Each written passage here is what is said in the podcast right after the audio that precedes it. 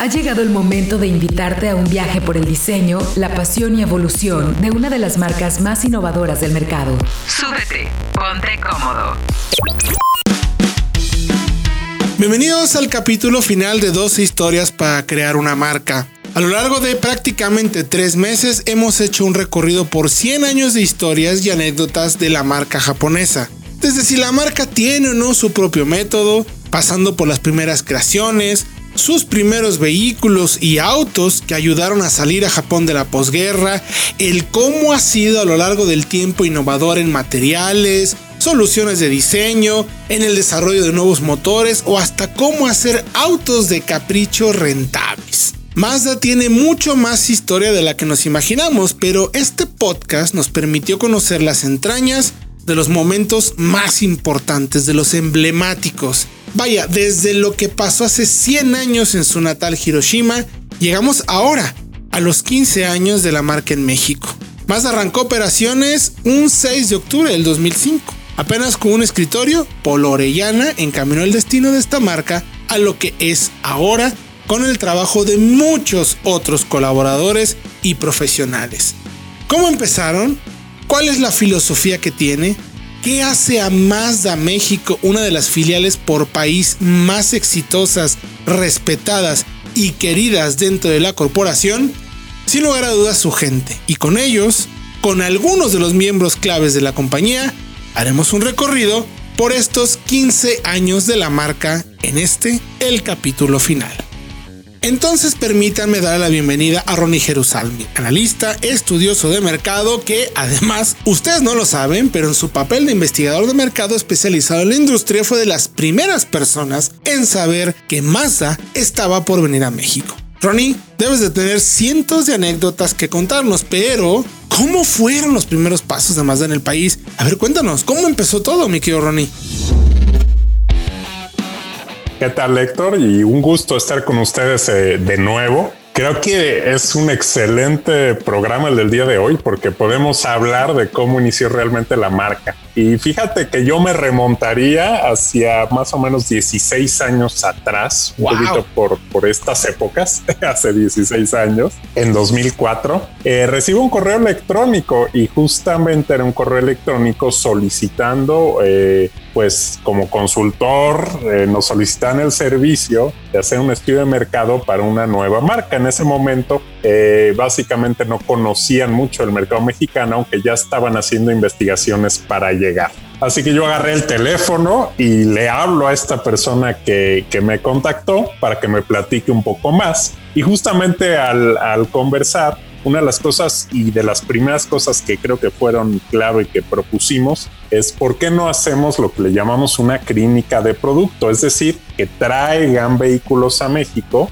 que la gente o los consumidores aquí en México lo vean. Y justamente ejecutamos ese primer estudio de mercado para Mazda en agosto de 2014 en México, Guadalajara y Monterrey trayendo autos para que el consumidor final los evaluara. ¿Qué coches eran, mi querido Ronnie? Bueno, era prácticamente la gama completa. Una de las preguntas en ese entonces es qué traer o no traer a México. Y como voy a hablar en un momento más, creo que eso ha sido clave en toda la historia también para acertadamente tener un producto que, que pudiera funcionar bien. Pero yo me voy desde el principio. Preguntábamos acerca de Mazda y lo más interesante es que hubo dos hallazgos clave. Uno, que la marca no se conocía en México. Prácticamente la mayoría de consumidores no sabían ni siquiera que era japonés.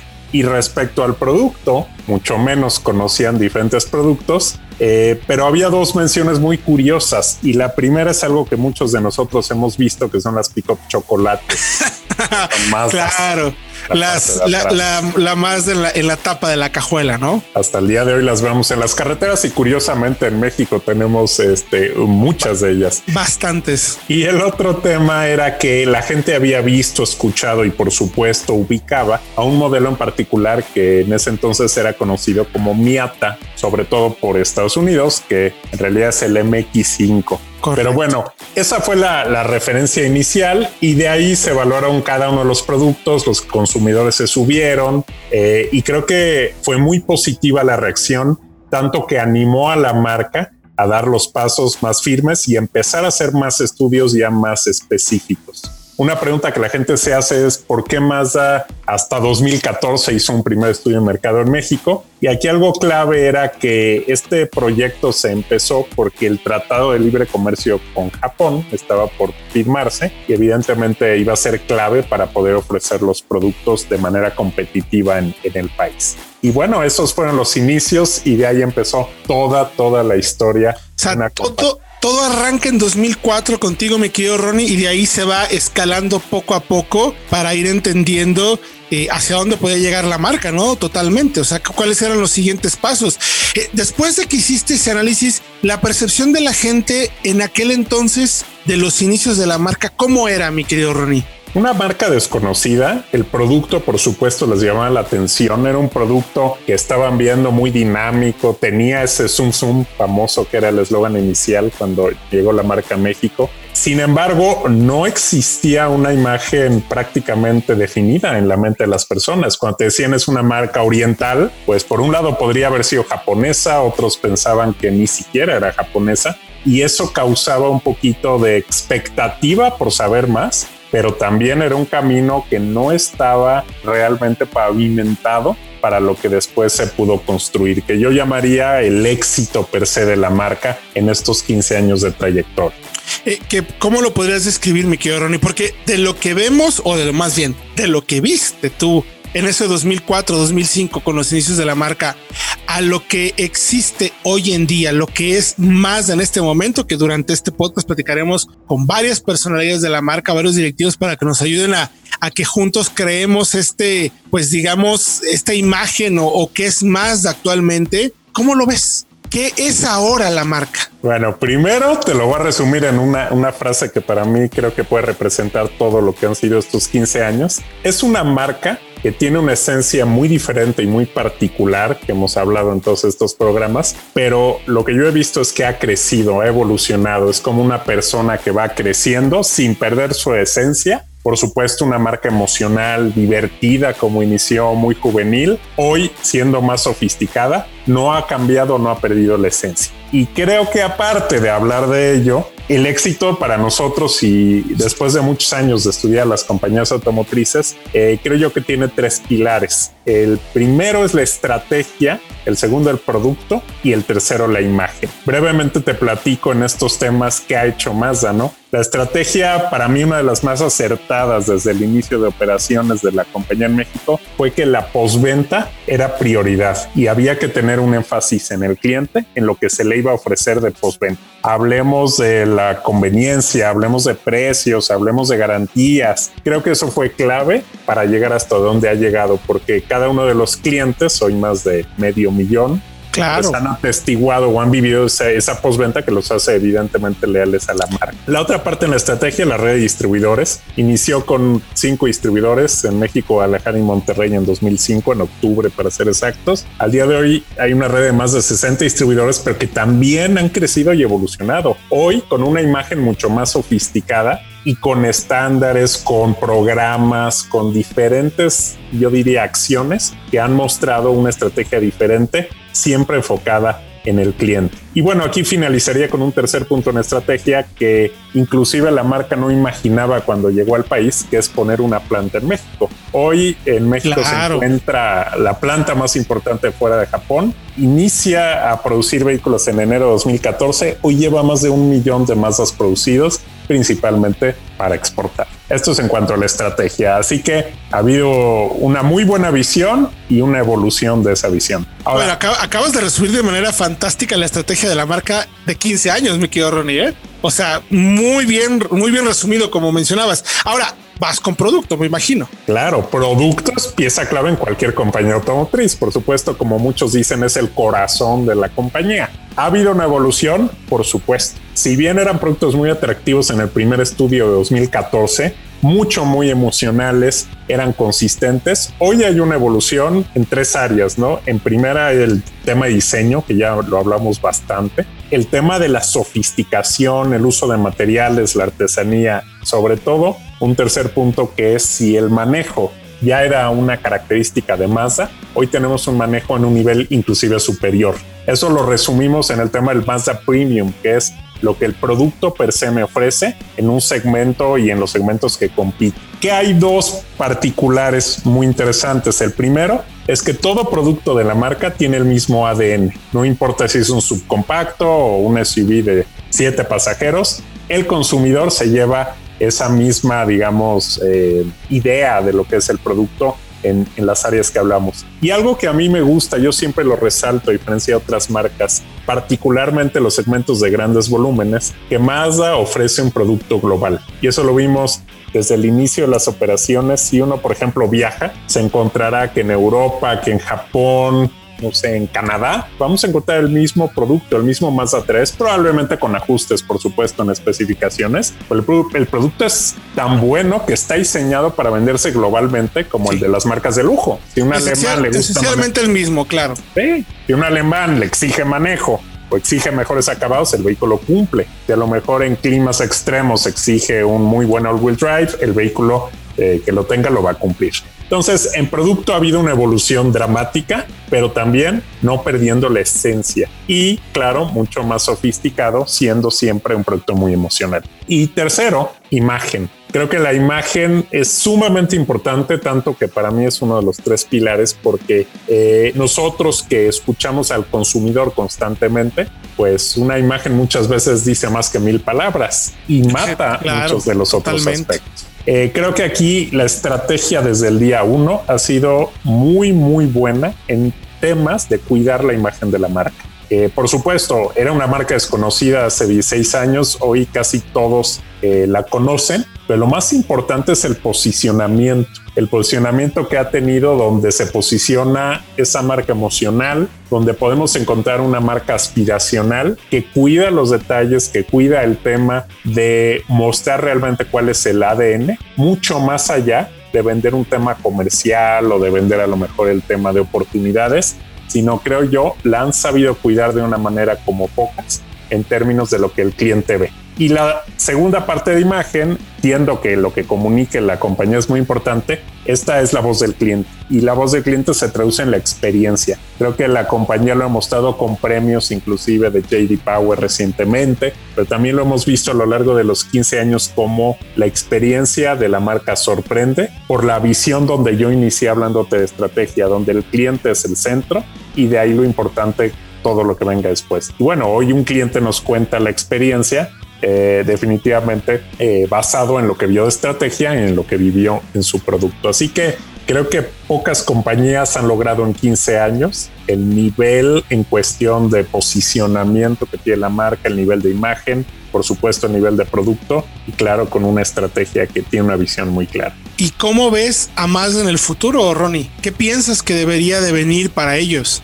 Creo yo que la marca va a seguir, digamos, digamos, evolucionando sin perder otra vez esa esencia, pero la innovación de la marca, que era lo que platicamos como método, se va a mantener. Es una marca en constante movimiento, desafiando lo convencional. Y claro, antes hablaba como un fabricante de autos, hoy escuchamos realmente una marca que está vendiendo una experiencia, una experiencia desde el producto, desde la atención, desde la postventa y pocas compañías automotrices tienen esa visión 360 grados tan amplia. Va mucho más allá del producto sin claro olvidar que el producto es eh, de las cosas más importantes, pero yo creo que en el futuro el entendimiento de lo importante de la experiencia va a ser crítico en los resultados que puede llegar a tener y por supuesto a diferenciarse de cualquier otra alternativa.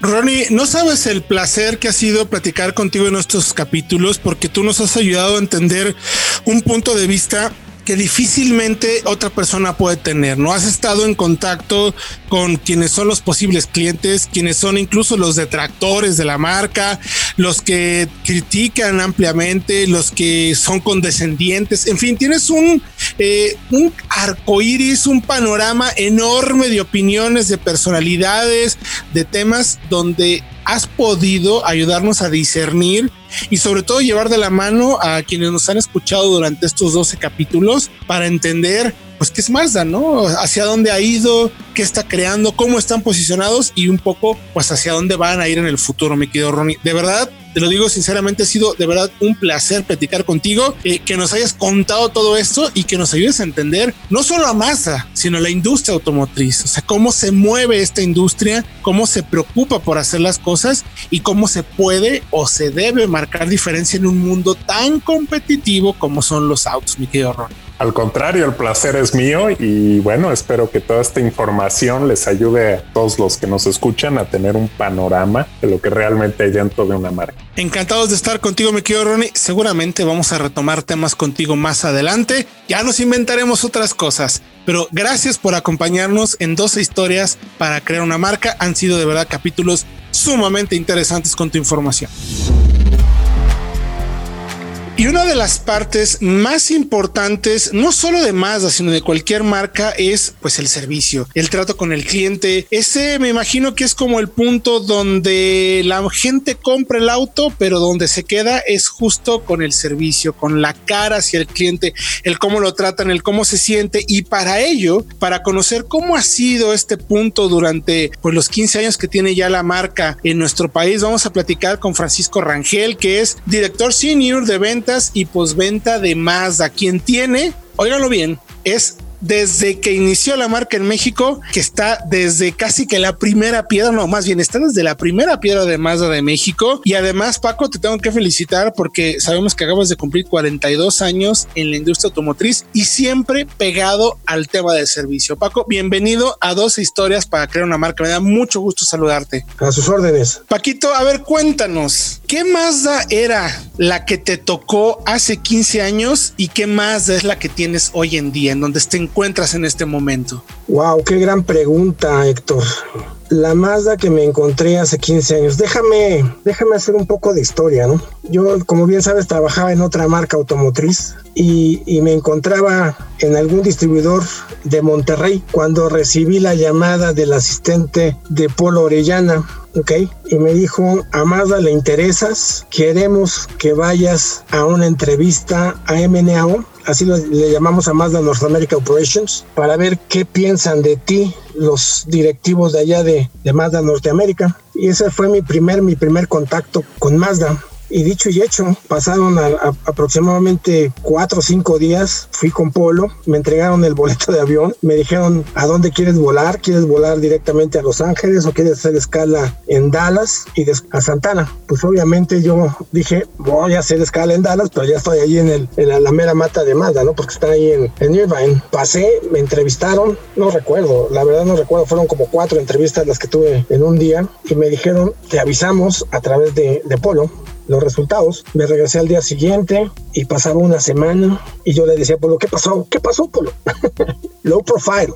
Me dijo siempre, low profile, but don't rush. Al cabo de, ¿qué te digo? De un mes que yo ya estaba, no, ya me rechazaron, ¿no? Me dijo, Polo, bienvenido, vas a estar trabajando para, para Mazda, pero como un empleado prestado de la otra marca automotriz. Claro. Entonces, en ese primer periodo fueron dos años. Y contestando específicamente tu pregunta, yo me encontré la razón por la cual Polo, o no sé quién haya sido, este, decidió buscar a alguien mexicano. ¿Por qué? Porque a través de, de todo no sé cuánto tiempo haya pasado desde que se inició la primera visita y decidieron quién iba a ser el, primer gerente de postventa, porque aquí en Mazda fue la primera vez que yo me encontré el puesto de postventa, no de servicio. En la otra empresa, pues es servicio y refacciones. Aquí es postventa, ¿no? Okay. Entonces, era un, un, amigo que estaba en entrenamiento allá en Estados Unidos, el que supuestamente tenía el puesto de, gerente de postventa aquí para Mazda de México. Pero yo creo que no, no le convenció a Polo y te digo, yo me di cuenta por qué no le convenció a Polo, porque cuando fui la primera vez a investigar qué tenían desarrollado, qué tenían investigado, pues era puro suposición, suposición, suposición y tenían como, no te, no te miento, como nueve carpetas de tres pulgadas llenas de información. Pero te estoy hablando de que estábamos en el mes de, de febrero del 2005 y la, la inauguración o lanzamiento de Mazda de México estaba para octubre del 2005 y no tenían absolutamente nada aterrizado. Entonces fue la primera visita y muy, muy estresante para mí porque recuerdo le hablé Polo, ¿en dónde me metí? No hay nada. Y me contestó Polo,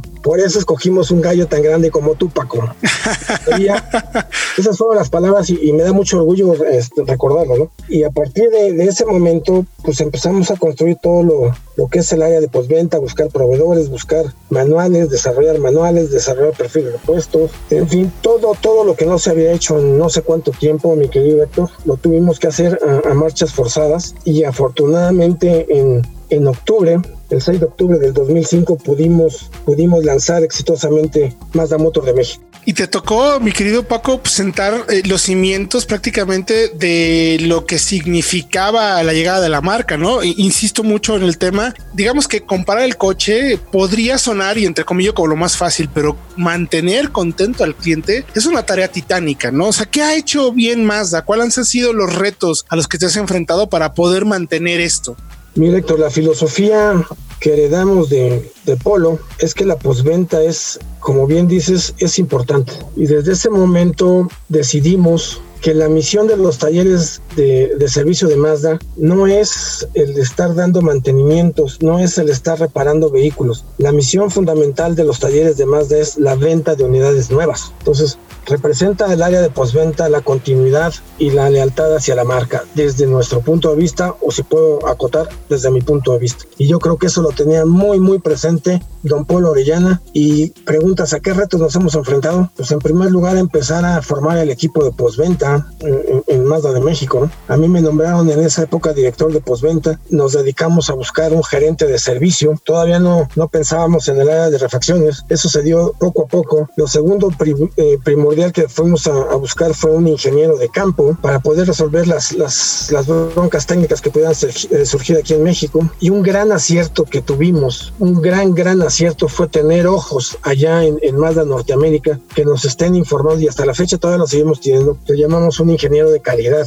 que nos informa cuáles son realmente los retos, los problemas que estamos enfrentando. Se adelanta, nos da la información técnica pertinente, la echamos a funcionar aquí. Obviamente no, no nos escapamos de algunas recalls o, llamados a servicio que le llamamos nosotros. Él nos facilita todo y cuando tenemos alguna situación específico de ruidos o de cualquier tipo de queja de cliente relacionado con, el producto, pues vamos, recolectamos la información, la mandamos a Estados Unidos y este, este Richard Salcida, que así se llama, eh, se encarga de estar coordinando todas las acciones de calidad para que Japón y Estados Unidos presten atención y podamos nosotros resolverle a los clientes lo más rápidamente posible estas situaciones. Déjame decirte que es una bendición estar en el radar de, Mazda Corporation. Debemos de ser en estos momentos el séptimo, el octavo mercado más grande de Mazda a nivel mundial y eso cuenta porque te ponen el ojo y te ayudan. Realmente te ayudan a sacar adelante para conservar la lealtad y la satisfacción de los clientes. Sí, claro, totalmente. Yo pago y finalmente eh, es una marca que ha logrado también tener una muy buena posición respecto a Norteamérica por lo bien que se han hecho las cosas, me atrevo a decir. Eh, ¿Cómo crees que se ha transformado la marca, Paco, de lo que recuerdes de hace 15 años a lo que ves hoy en día? Eh, todo este proceso, me gustaría llamarlo de maduración, si lo quieres llamar así, o de mejoramiento o de expertise. ¿Cómo le llamarías tú a todos estos 15 años que ha pasado Mazda? Realmente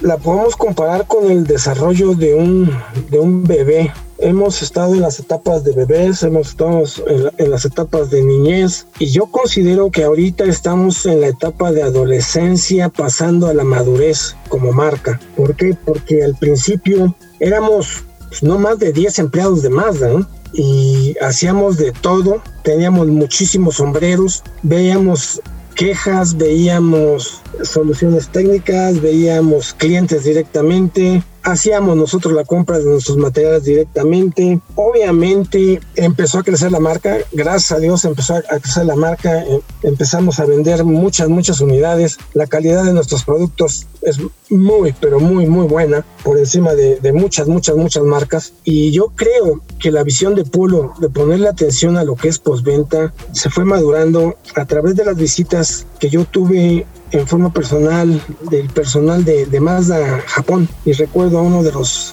presidentes a nivel mundial, Yamanuchi-san, me dijo, necesitas más personal en postventa.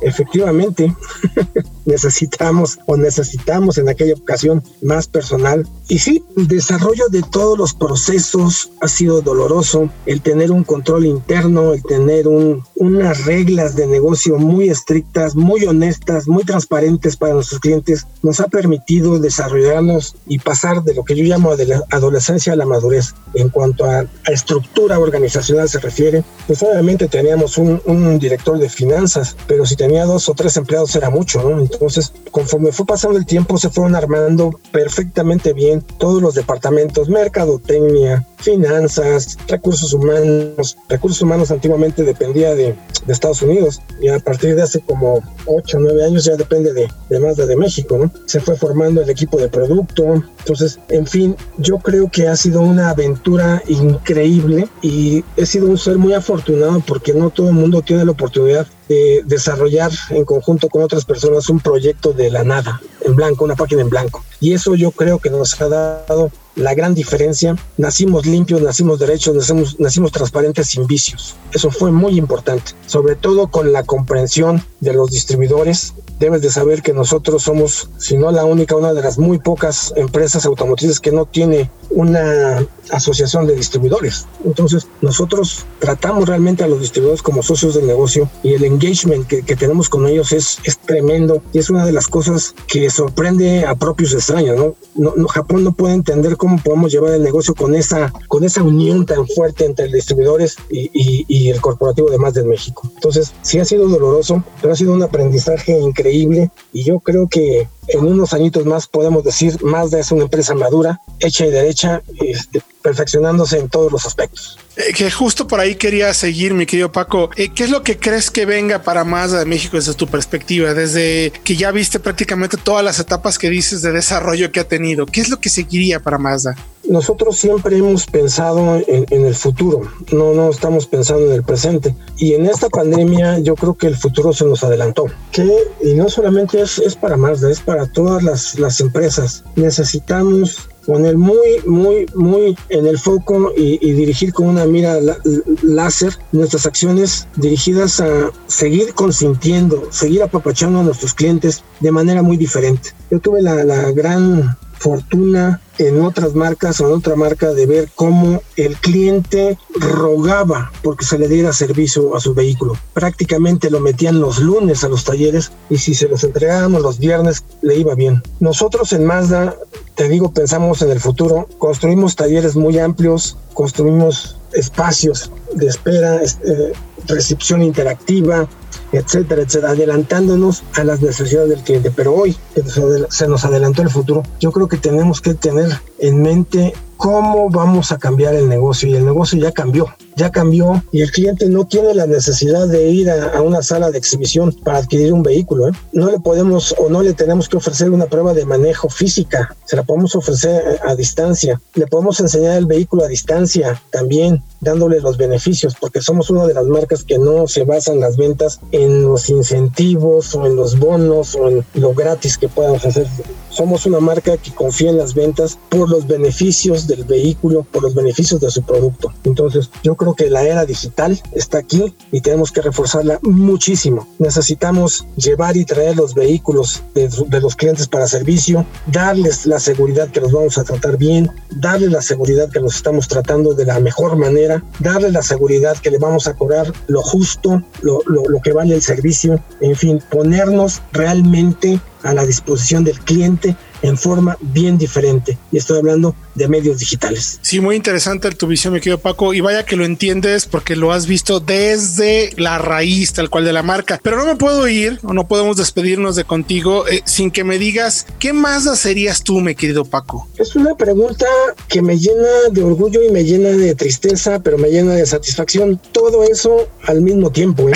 Se vale, claro. Estoy muy satisfecho y le doy gracias a, Mazda de México, a Polo y hoy a, Mike, que me han dado la oportunidad de seguir desarrollando, de seguir aportando, a pesar de tener ya 15 años en la marca. He tenido la oportunidad de permanecer en, Mazda y pues siempre, siempre me, me contrataron como director de postventa, Pero en esta última etapa de mi, de mi carrera estoy fungiendo como como coach, como mentor. Realmente es muy, pero muy satisfactorio el poder estar atrás del telón, pero viendo y dirigiendo y aconsejando sobre todo a la gente que le tiene que meter las ganas, le tiene que meter el cerebro, le tiene que meter la pasión. Mazda es una marca de pasión y por eso decimos que nosotros tenemos pasión por el detalle. Y te digo que es muy satisfactorio porque, y lo puedo decir abiertamente, de el, próximo primero de, de agosto cumplo mi primer año de un plazo de tres años que me pusieron como plazo para ya poderme retirar de la compañía. Entonces estoy, estoy atrás, estoy aconsejando, estoy tratando de brindarles mis conocimientos lo más ampliamente que pueda y todavía me, me sobra cuerda como para proponer ciertas ideas nuevas. Algunas, como decimos por ahí, es back to basics. Pero ese es mi rol. Mi rol me llena de satisfacción, me llena de orgullo, pero poco a poco me, me está invadiendo la tristeza de ver cómo está pasando el tiempo y me faltan dos años para decirle adiós a esta grandísima marca que amo con todo mi corazón. Ay, Paquito, qué gusto escucharte. Digo, también me, tengo sentimientos encontrados yo también en ese mismo sentido, pero por fortuna me parece que qué bueno que Mazda te tiene y qué bueno que están sabiendo, y lo digo tal cual, sacar provecho en el buen sentido de tu experiencia y de lo que conoces de industria, de lo que conoces sobre la marca y nos da un enorme placer que nosotros también podamos ayudar a inmortalizar tus palabras a través de este podcast y que queden tal cual para la historia. Con esto de 12 historias para crear una marca, me quedo Paco. Me da mucho gusto haber platicado contigo y me da todavía más gusto, en serio, eh, que quedes aquí grabado para la historia de todo lo que has hecho y de lo que viene también para ti. Muchísimas gracias, Héctor, y siempre a tus órdenes. Y muchas gracias por, por aceptarnos nuevamente en tu estudio. Excelente, mi querido Paco. Te mando un fuerte abrazo y continuamos aquí con 12 historias para crear una marca.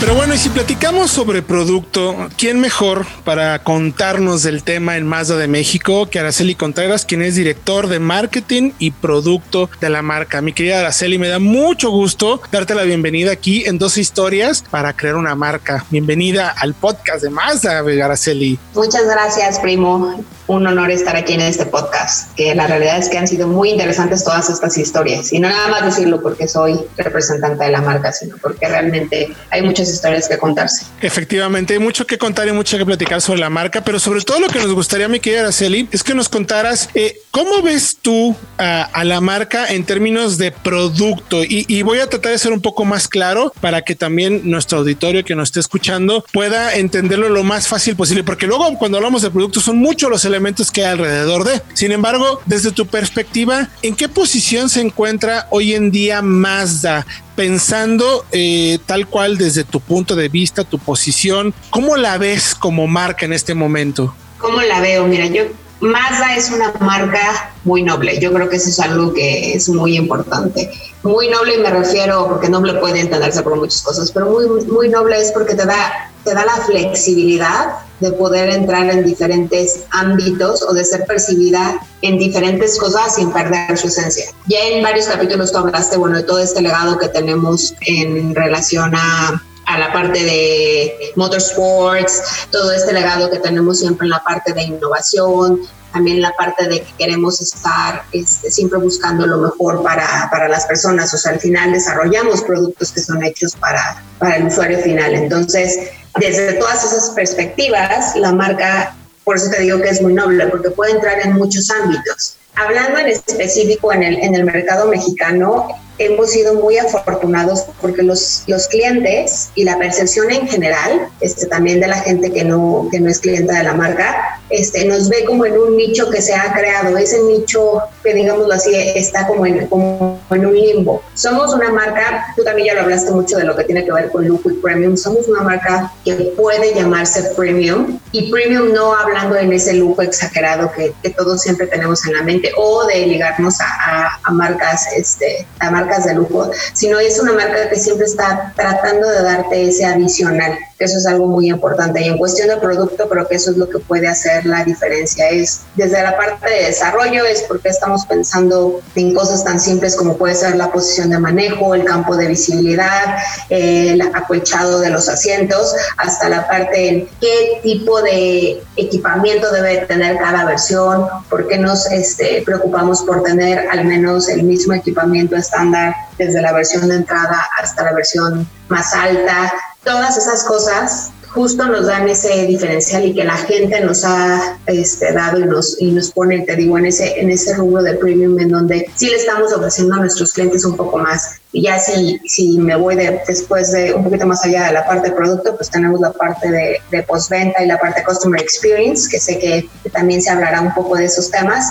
Pero regresando al, tema de producto, yo creo que es eso, es poder dar un diferenciador desde las cosas más pequeñas, cómo, se, cómo suena un botón cuando, cuando lo primes, en qué lugar está posicionado, hasta la parte de por qué podemos ver un Mazda 2 que tiene acabados que podrías encontrarlos hasta un vehículo como X9, ¿no?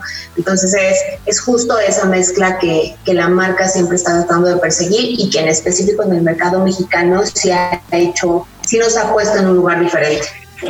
Oye, Araceli, desde el punto de vista de marketing, es también eh, todo un reto poder comunicar precisamente los atributos, las características que tiene la marca. Los productos se hacen y la gente empieza a tener, como hemos platicado ya en estas dos historias, empieza a tener cierto apil, por así decirlo, por la marca. Eh, ¿En dónde se fijan? ¿Cómo comunican? O sea, cuéntanos un poco de la experiencia que existe detrás cuando están pensando en algún producto o pensando en cómo comunicarlo. ¿Cómo viene esa lluvia de ideas? ¿Cuáles son los valores, digamos, que, que tienes puesto sobre la mesa para tratar de comunicarlos. Otra vez, justo como tratando un poquito de, de romper la regla que siempre tenemos, este, sobre todo marcada en la parte de marketing. Por lo regular siempre estábamos acostumbrados a hacer, ya sabes, campañas de marca y luego esas campañas de marca le tenés que dar una personalidad, personalidad a cada uno de tus vehículos y sobre ahí construías mensajes de comunicación. En Mazda se hace totalmente diferente. En Mazda siempre vamos a estar hablando de la marca, de todos tus pilares que tú también ya hablaste en estas dos historias, de lo que somos, de dónde venimos, todos esos puntos que nos están haciendo marcar la diferencia y retarnos a nosotros mismos, eso mismo se transfiere a la parte de, de comunicación. No podemos hablar,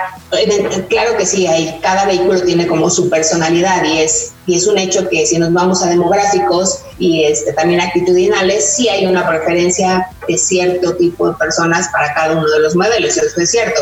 Puede ser muy raro que te encuentres, por ejemplo, a una persona de 22 años manejando una X9, pero puede pasar pero ya tratamos un poquito de quitar como todos esos estereotipos de, ah, bueno, pues si solo eres soltero puedes tener estos vehículos. Igual, si eres casado, pues solo puedes tener estos. Y si tienes niños, ah, pues ya se limita un poquito más tu, tu concepción de qué vehículos puedes traer. Entonces nosotros para justo romper esa parte de, de los estereotipos que se crean, empezamos a hablar de la marca y de todo lo que la marca te ofrece. Vuelvo a insistir, que lo puedes encontrar desde un Mazda 2 hasta unas X9. O sea, esa parte de disfrutar el manejo, de sentirte seguro, de saber que vas a tener el equipamiento necesario para que tu, tu de, no tanto la vida, sino para que todo ese momento que estés en el vehículo, la mayoría de las personas pasa mucho tiempo dentro de él, se sienta como si estuvieras en la sala de tu casa. Eso es algo que, que, la marca siempre está tratando de buscar. Entonces, en temas de comunicación, eso mismo se tiene que permear para todos nuestros modelos. O sea, todos nuestros modelos deben de ofrecerte esas cosas básicas de la marca que nunca se deben de perder. Y para comunicarlo, también eso lo hace más sencillo, porque no es que le tengas que dar una personalidad a cada vehículo, sino que cada vehículo tiene una parte, una parte importante de la marca. Si hablamos de los pilares, cada uno se puede diferenciar un poquito más para la parte de, de los pilares de marcas que, que, tenemos. La parte de soluciones ingeniosas lo podemos ver más en, por ejemplo, en un MX5, cómo lograr ese 50-50, cómo lograr que un vehículo ligero que no tiene un motor tan grande pueda sentirse más rápido de lo que te imaginarías. Entonces, cada pilar de la marca va como muy ligado siempre a esta parte de, de, lo que somos y así es como lo comunicamos. Oye, Araceli, y ya que platicamos de dónde viene la marca desde tu punto de vista como la directora de producto y de marketing de Mazda, ¿hacia dónde crees que van ahora? ¿Hacia dónde creo que vamos? Creo que vamos a seguir teniendo este, mucho contacto con nuestros clientes. Eso es algo que también hemos aprendido ahorita en estos momentos este, diferentes que estamos viviendo. Es, si bien muchas cosas están regresando a la se están no regresando, sino se están volviendo más digitales y estamos tratando de, hacerle llegar nuestra filosofía y nuestros productos a las personas en esta manera en línea, eso no quiere decir que perdamos el toque humano, eso es algo que siempre nos ha caracterizado y eso es algo que, que es el reto para nosotros como marca, es cómo seguir teniendo ese human touch este, en cada una de las cosas que hacemos, en temas de comunicación, en temas de ventas digitales, en temas de obviamente de la parte de postventa, o sea, siempre debe de sentirse que, está, somos cercanos a la marca. Yo creo que ese, ese es el reto que tenemos para, pues, para el futuro ya, ya inmediato, o sea, no volvernos esa marca fría que pues sí, ya hiciste la transacción y el que sigue, ¿no? Un número siguiente. Entonces, ese yo creo que es uno de los retos más grandes que vamos a estar enfrentando ahora con esta nueva normalidad.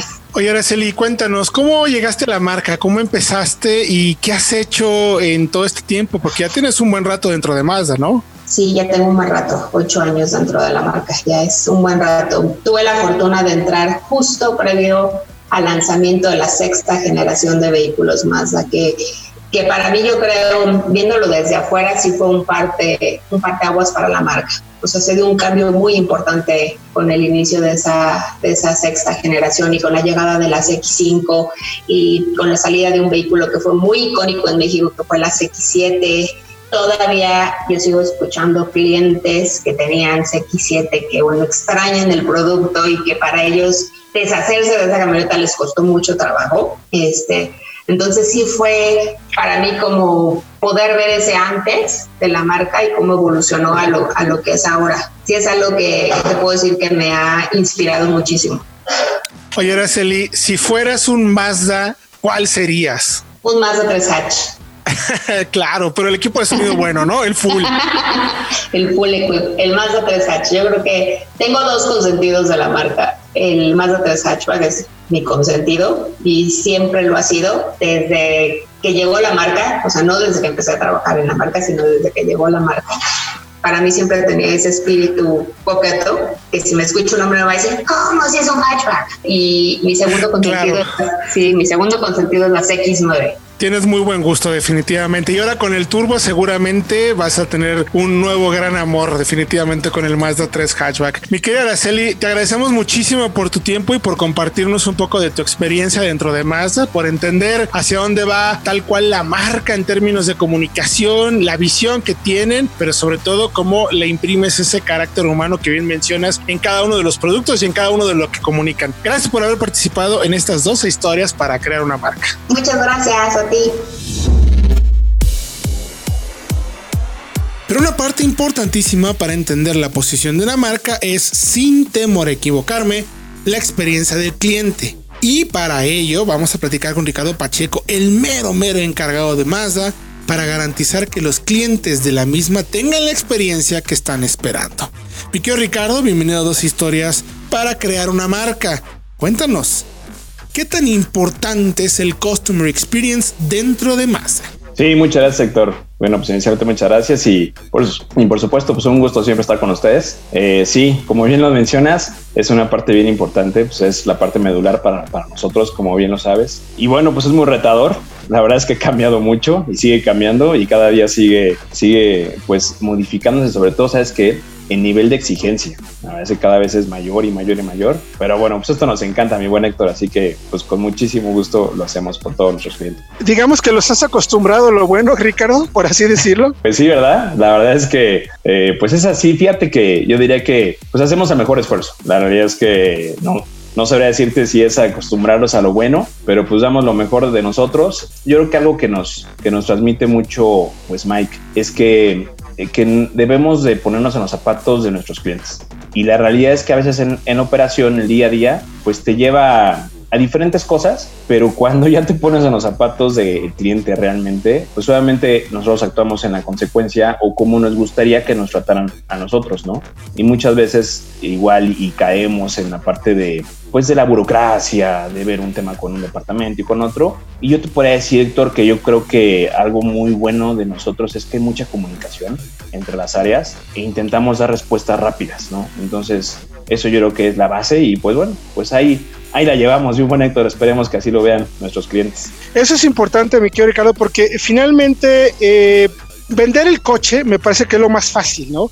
Pero mantener al cliente debe ser la parte más complicada para todos, ¿no? Incluyéndolo para ustedes, a pesar de que tienen, como bien mencionas, una buena experiencia.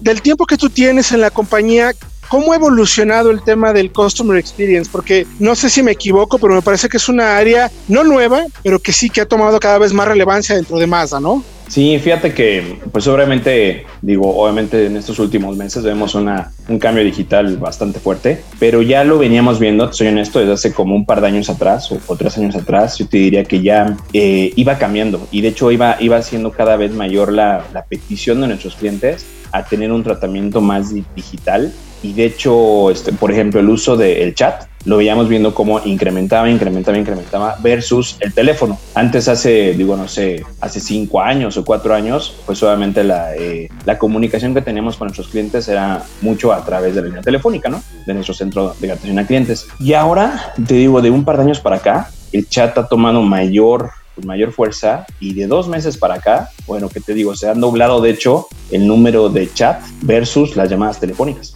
Entonces la interacción es mayor, pero también fíjate que también va acompañado de de respuestas más precisas, porque obviamente como es de saber, pues en, en, la línea telefónica, así como estoy hablando yo ahorita, pues entienden los sentimientos, ¿no? Eh, pues de, alegría y de enojo, pero en el chat es muy diferente, ¿no? O en un correo electrónico es muy diferente. Entonces hay que ser... Unas mayúsculas y, ya, pero ¿por qué me grita joven? Exacto, hay que ser súper cuidadoso, porque a veces la intención de uno, bueno, mejor en la cultura, pues no está que nos expresemos este, tanto a través de medios electrónicos y ahora sí, entonces hay que tener mucho cuidado en cómo se dicen las cosas escritas. ¿Cómo ves, Ricardo, que podría ser el reto? Digo, lo has descrito un poco, pero si fuéramos más a detalle, ¿cuál pudiera ser el reto, el próximo gran reto que tiene Mazda desde tu área, que es esta área de experiencia al cliente? Pues fíjate que, digo, analizando todo el, el Customer Journey, ¿no? Desde que hay una persona interesada con nosotros, lo que mm, yo diría que el mayor reto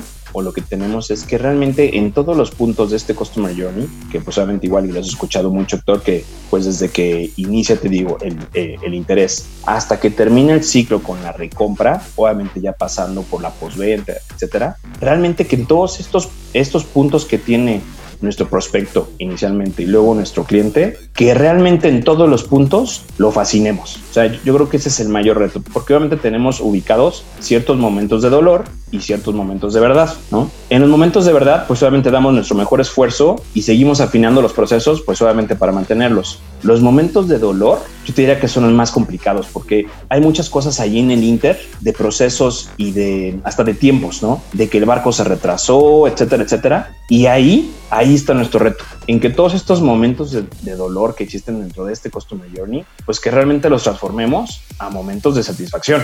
Entonces ahora sí, todo el Customer Journey estaría lleno de momentos de felicidad. Ese es el mayor reto, porque la verdad es que es, pues es complejo. Obviamente el decirlo este, suena fácil, pero el hacerlo y que tengamos esto estandarizado a nivel nacional, ese es el mayor reto. Sí, claro, eso está complicadísimo, mi querido Ricardo, porque finalmente, como bien mencionas, pues en este tema se mete mucha emoción, ¿no? Finalmente es el auto, es, es tu bebé para muchas personas, cómo que no le hicieron, cómo que no, o cómo que sí, en fin, hay, hay mucho tema que tratar con emociones, pero también tienes que tratar de ponerte eh, justo en el medio, ¿no? O sea, el beneficio principal para el cliente, pero también buscar la justicia en todos los aspectos para ambas áreas. Entonces, no la tienes nada fácil, mi querido Ricardo, yo creo que, que tienes que tener un temple impresionante para poder conseguirlo. Seguramente tienes por ahí, mi querido Rich, alguna anécdota interesante que nos puedas contar de algún momento eh, que te haya dejado una de las experiencias más importantes para desarrollar tu trabajo, que probablemente no fue buena o fue muy buena, pero que seguramente te ayudó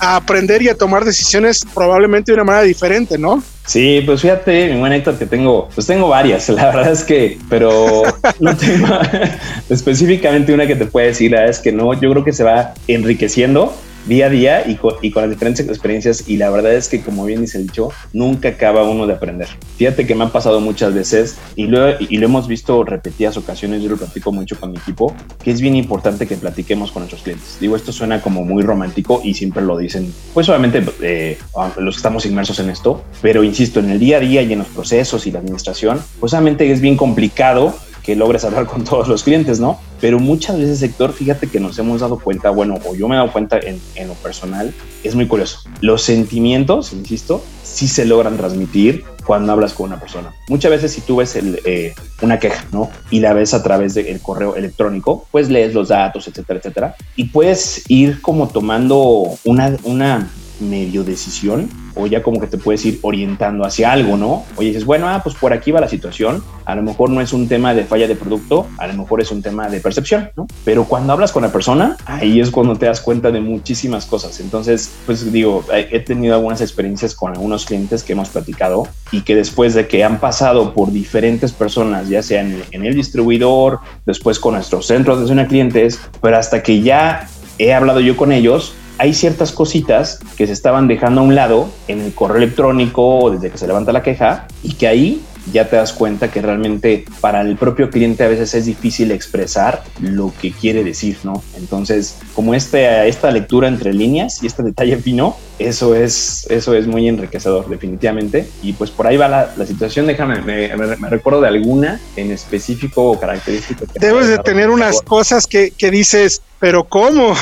O sea, como que el cliente está pensando eso, ¿no? Seguramente. Sí, fíjate que hay una, hay, hay, una muy sencilla que se me viene a la mente, que de un, de un ruido, o sea, fíjate cómo puede ser algo tan, algo tan sencillo y bueno, pues un cliente que nos declaraba un ruido en la parte trasera, ¿no? Y nos declaraba que existía el ruido y el ruido el ruido. Pues le analizamos, mandamos a un ingeniero de campo, mandamos a otro ingeniero de campo y resulta que finalmente y después de, varias de varios análisis y con el chasis que es un aparato que precisamente se encarga de aislar los diferentes ruidos en el auto para ir obviamente como ubicando en dónde está, ¿no? Bueno, pues después de, varios intentos, resulta que era ese ruido que no habíamos dado por ningún lado, resulta que era el portaplaca que le, que, le pusieron al coche que estaba pegando con la placa. O sea, es una tontería. Pero ¿cómo, pero ¿cómo podía el cliente detectar eso? Explícamelo, por favor.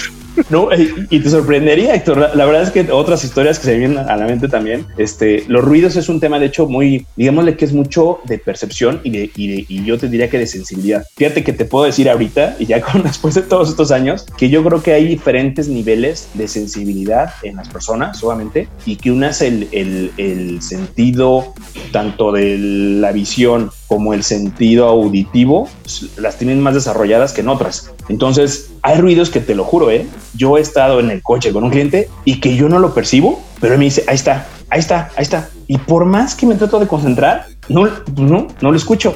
Entonces ahí me he dado cuenta que pues, hay, esos, hay esos niveles. Y este cliente pues sí lo, sí lo detectaba y la verdad es que sí, era muy, era, era un ruido muy tenue, pero al final del día, y bueno, obviamente el cliente estaba súper molesto, ¿no? Y súper molesto que no le dábamos. Y aparte, pues obviamente al principio, pues no le creíamos, ¿no? Decíamos, no, no sé que no, no sé que no. Que no, hay ruido, joven, no, hay ruido, ¿cuál ruido? Claro. Y así como esas te puedes ir muchísimas y que aprendemos, o sea, entonces hay cosas sencillitas que de hecho sí, nuestros clientes no, o sea, obviamente son muy exigentes y no les gusta que exista ni el más mínimo ruido. Entonces, hasta que no se corrige la condición, están contentos. Y bueno, pues eso es nuestra chamba, ¿no? Que al fin del día tenemos que solucionar, ¿no? Gracias, mi querido Ricardo, por tu tiempo y ayudarnos a entender cómo son los engranes que mueven a una parte tan fundamental para una marca como Mazda. Y no me queda más que completar este recorrido por los 15 años de historia de Mazda en México que platicar con el presidente de la marca, el que es el encargado de llevar las riendas, de ordenar las cosas, de coordinar todos los instrumentos para que esta complicadísima orquesta toque al ritmo que se necesita. Querido Miguel, bienvenido a 12 historias para crear una marca. Tú, amigo, que has estado prácticamente desde el inicio, Mike, ¿cómo ves a Mazda? ¿Cómo era cuando empezaron el proyecto? Pues el arranque que te, que te tocó vivir, mi querido Mike. Bueno, muchas gracias, este, Héctor Primo, por, por, por este espacio. Estuve en el primero, ahorita estamos en el último. Y la verdad, como dice por ahí, recordar es vivir. Este, yo recuerdo en el 2005, desde, desde el 2004, este primo que, que Polo Orellana en paz descansa me invitó a, formar parte de este equipo.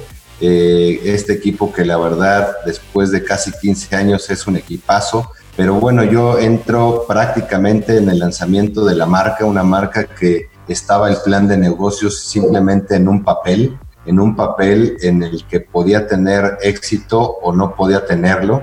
Eh, llegaba una marca japonesa al mercado mexicano muy fresca, justo con, con toda la nueva imagen de distribuidores que estaba adoptando en Estados Unidos, con una nueva ola de producto en diseño que estaban lanzando en todo el mundo. Entonces, era el momento perfecto para, para lanzar la marca. Sin embargo, pues en una, en una industria tan competida, en ese momento eh, no, no, existían tantas marcas como hoy, 15 años después, sin embargo era un mercado bastante, bastante competido. Entonces nos pusimos a, a trabajar, nos pusimos, nos arremangamos, eh, nos pusimos a lavar, planchar, eh, trapear, todos haciendo de todo, éramos una, una empresa bastante pequeña, yo recuerdo que éramos siete personas en el corporativo, muy honrosamente estábamos en el edificio corporativo de Ford, porque en el 2005 Mazda le pertenecía a Ford, Ford era el 33% dueño de Mazda a nivel mundial. Estamos ahí en el Motor Lobby, en las oficinas de Santa Fe.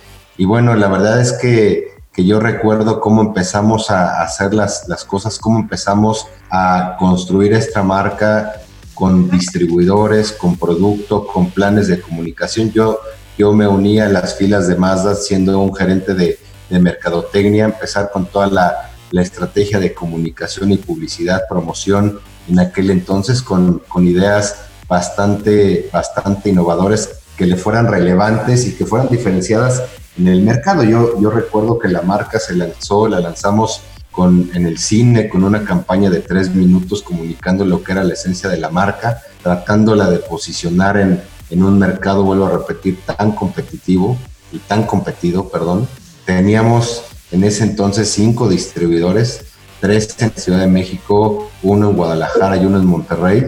Y bueno, poco a poco, poco a poco se fueron uniendo cada vez más a lo largo de los años más distribuidores hasta el día de hoy que tenemos 60 a nivel nacional. Eh, hoy en, en, en, México Mazda da empleo a 10 mil personas aproximadamente. En esa época, hace 15 años, eh, daba empleo a 250 personas entre la gente del corporativo, sus distribuidores. Entonces, la verdad es que hemos, hemos visto y he visto cómo, cómo esta marca ha ido madurando, cómo ha ido evolucionando, no cambiando, sino ha ido evolucionando. Y la verdad es que eh, me siento muy orgulloso de todos los logros que, que, ha tenido cada uno de los integrantes del equipo pero también hay que sentirse orgulloso de los fracasos, porque de los fracasos es donde realmente hemos aprendido que cuando pensamos que todo, todo ha sido bonanza, no es así, nos damos nuestra, nos tomamos nuestra pastilla de Ubicatex y nos damos a, a la tarea de trabajar y salir adelante. Entonces, esto más que un camino, un viaje de trabajo en 15 años, más bien yo lo defino como una experiencia de vida ya que hemos vivido en estos casi primeros 15 años. Uy, qué interesante, mi querido Mike. Oye, y una pregunta que me parece fundamental, eh, dentro de la corporación Mazda México tiene un lugar, eh, no quiero decir privilegiado, pero sí le tiene la empresa eh, Mazda Japón, Mazda todo el corporativo, les tiene mucho respeto, o sea, tiene un cariño especial por Mazda México. ¿Qué es lo que han hecho ustedes bien para, para ganarse esa posición que no debe ser fácil? Porque los japoneses son sumamente exigentes, eh, pero también son sumamente honorables, mi querido Mike. Sí, yo creo que es lo más importante, primo, que nos hemos ganado su confianza. Eso, eso yo creo que es lo más importante y más en una cultura como lo es la japonesa. Eh, nosotros somos el único país en el mundo en donde tiene más la presencia, de más de 130 países, por cierto, en donde no hay ni un solo japonés. Eh, todos somos 100% mexicanos y eso es gracias al trabajo eh, arduo que hemos conseguido, la entrega de resultados, a que nunca hemos defraudado a los accionistas, a nuestros jefes, y eso la verdad es que nos coloca en una posición bastante privilegiada. Fue una de las razones por las cuales, si no es que la de mayor peso, por las que los eh, japoneses voltearon a México para invertir en su primera planta de manufactura fuera de Japón, que hoy es una realidad en Salamanca. Mazda México en volumen de ventas eh, hoy día representa el sexto mercado más importante en el mundo Mazda, de más de 130 mercados. Y para Mazda Corporation, que es Mazda, Mazda en el mundo, México es el segundo mercado más importante en muchas variables, este primo. No nada más en ventas, sino también en rentabilidad, lealtad del cliente, consideración de la marca. Hay muchas hay muchas variables que nos mide la compañía y nosotros después del mercado australiano somos el segundo mercado de más de 130. Entonces, La verdad es que es un, es un privilegio, pero a su vez es una gran responsabilidad claro. cada uno de nosotros. Claro, por supuesto, Mike. Es un dato muy interesante que nos compartes. Y tú mencionas que más es como experiencia de vida, ¿no? Que ha sido una experiencia de vida para ti y prácticamente pues, para todos los que han estado ahí en la, en la, en la empresa. ¿Cuál podrías compartirnos alguna anécdota o algún recuerdo que consideres tú que pudiera ser el que más te ha marcado eh, de manera positiva dentro de tu experiencia aquí en Mazda en estos 15 años?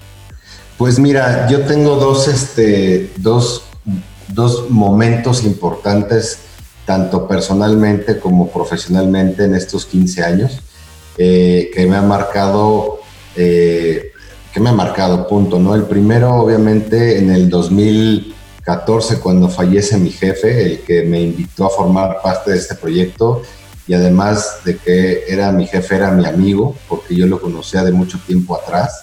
Este, fue un, reto muy importante porque estaba yo lidiando con, la, con el tema personal y profesional. Tenías que salir de casa, quitarte la, gorra de lo personal, llegar a la oficina, ponerte la de lo profesional. Y era un, un, juego, una mezcla, una lluvia de emociones. Eh, la compañía decide este, apoyarme y darme el voto de confianza para tomar su, su lugar y ese fue un, momento que me marcó en muchos sentidos, porque yo siempre estuve cerca de, él, siempre le aprendí todo lo que le pude haber aprendido y yo lo único que quería en ese momento era darle una continuación a ese proyecto. Y yo no quería llegar como en muchas otras compañías en el mundo, que llega un nuevo, un nuevo jefe y, se trae a su gente y cambia cosas. No, yo era parte de su equipo, yo quería respetar ese legado y darle continuidad y afortunadamente dio buen resultado. Eh, hoy, este, seis años después de, esto, la verdad es que creo, estoy seguro que tomé la decisión correcta. Yo tenía hace seis años, 36 años, era, sigo siendo muy joven, pero ahora este, ya no tanto, ¿no? Este, era una responsabilidad bastante, bastante fuerte el dirigir una, una compañía y más que una compañía, dirigir un equipo, ganarse su confianza, ganarse el respeto. Y bueno, eso es algo importante que, me marcó. Y el último en estos años, pues en la actualidad, este primo, en esta pandemia, la verdad es que el tomar decisiones en donde el equilibrio tuviera que ser perfecto entre el empleado, entre el distribuidor y entre nuestros clientes, era muy complicado. Sin embargo, ahí la llevamos, hemos tratado de lograr ese equilibrio, ese balance perfecto y bueno, es algo que, sin duda me ha, me ha marcado y, seguiremos trabajando en ello. Oye, Mikey, para concluir, eh, ya que mencionas justo esa parte, ¿hacia dónde va Mazda? ¿Cómo la ves? ¿Qué, te gustaría eh, que hacia dónde se dirigiera? ¿Cuál sería como tu visión para los próximos 15 años de la marca? Pues mira, justo estamos trabajando en eso, en nuestra visión yo lo que quisiera es que mm, la marca Mazda siempre siga siendo respetada por, por toda la competencia, por toda la industria, por, por nuestros distribuidores, por nuestros empleados, por todos los que trabajamos en ella. Pero nuestra visión es de que queremos ser una marca automotriz premium, ¿no? que al final del día celebre el manejo a través de experiencias que fascinen a sus clientes, haciéndolos embajadores de la marca. No hay no hay cosa más importante que nuestros mismos clientes se vuelvan embajadores de nuestra marca, que ellos mismos nos recompren, que ellos mismos nos recomienden y que nuestra obsesión hacia el cliente sea lo principal más que hacia la competencia. Y nosotros lo que queremos es eso, este primo. Queremos, no, no te estoy hablando de que queremos ser la marca que más venda, no queremos eh, decirte que queremos la marca que más participación, no Queremos lograr embajadores de marca, queremos lograr la fascinación de nuestros clientes, ser la marca número uno en el país en ese sentido, tanto en las ventas como en la postventa. Y bueno, vamos trabajando en esa dirección, pero no vamos a quitar el dedo del renglón para que los peldaños que tengamos que subir, ahí los, este, los consigamos y nos mantengamos, que es lo más, que es lo más difícil. Eh, Miguel Barbeito, presidente de Mazda de México, gracias por contarnos esta esencia de la marca que sin lugar a dudas, me atrevo a decir que le ha permitido llegar a ser lo que es hoy en día. Te mando un fuerte abrazo Mike y evidentemente una calurosísima felicitación de parte de todos nosotros al enorme equipo de Mazda de México, mi querido Mike. Muchas gracias primo por, por este espacio y bueno, este, si tuviéramos una hora podría contarles tantas anécdotas y experiencias que, hemos tenido en estos 15 años. Siempre será un placer platicar contigo, mi querido Mike. Entonces queda la puerta abierta porque parece ser que todavía hay mucho que platicar, mi querido Miguel. Claro que sí, primo. Y gracias a todos ustedes por acompañarnos durante estos 12 capítulos. Ha sido un viaje que hemos disfrutado mucho. Desde aquí agradecemos a todos y cada uno de los invitados, periodistas, colaboradores de la marca y miembros de Mazda que nos ayudaron a contar esta historia. ¿Qué sigue para Mazda en el futuro? Eso, mis queridos radioescuchas, lo decidirán todos y cada uno de ustedes. Mi nombre es Héctor Ocampo y esto fue 12 historias para crear una marca. Hasta la próxima. Esperamos que hayas disfrutado tanto este viaje como nosotros.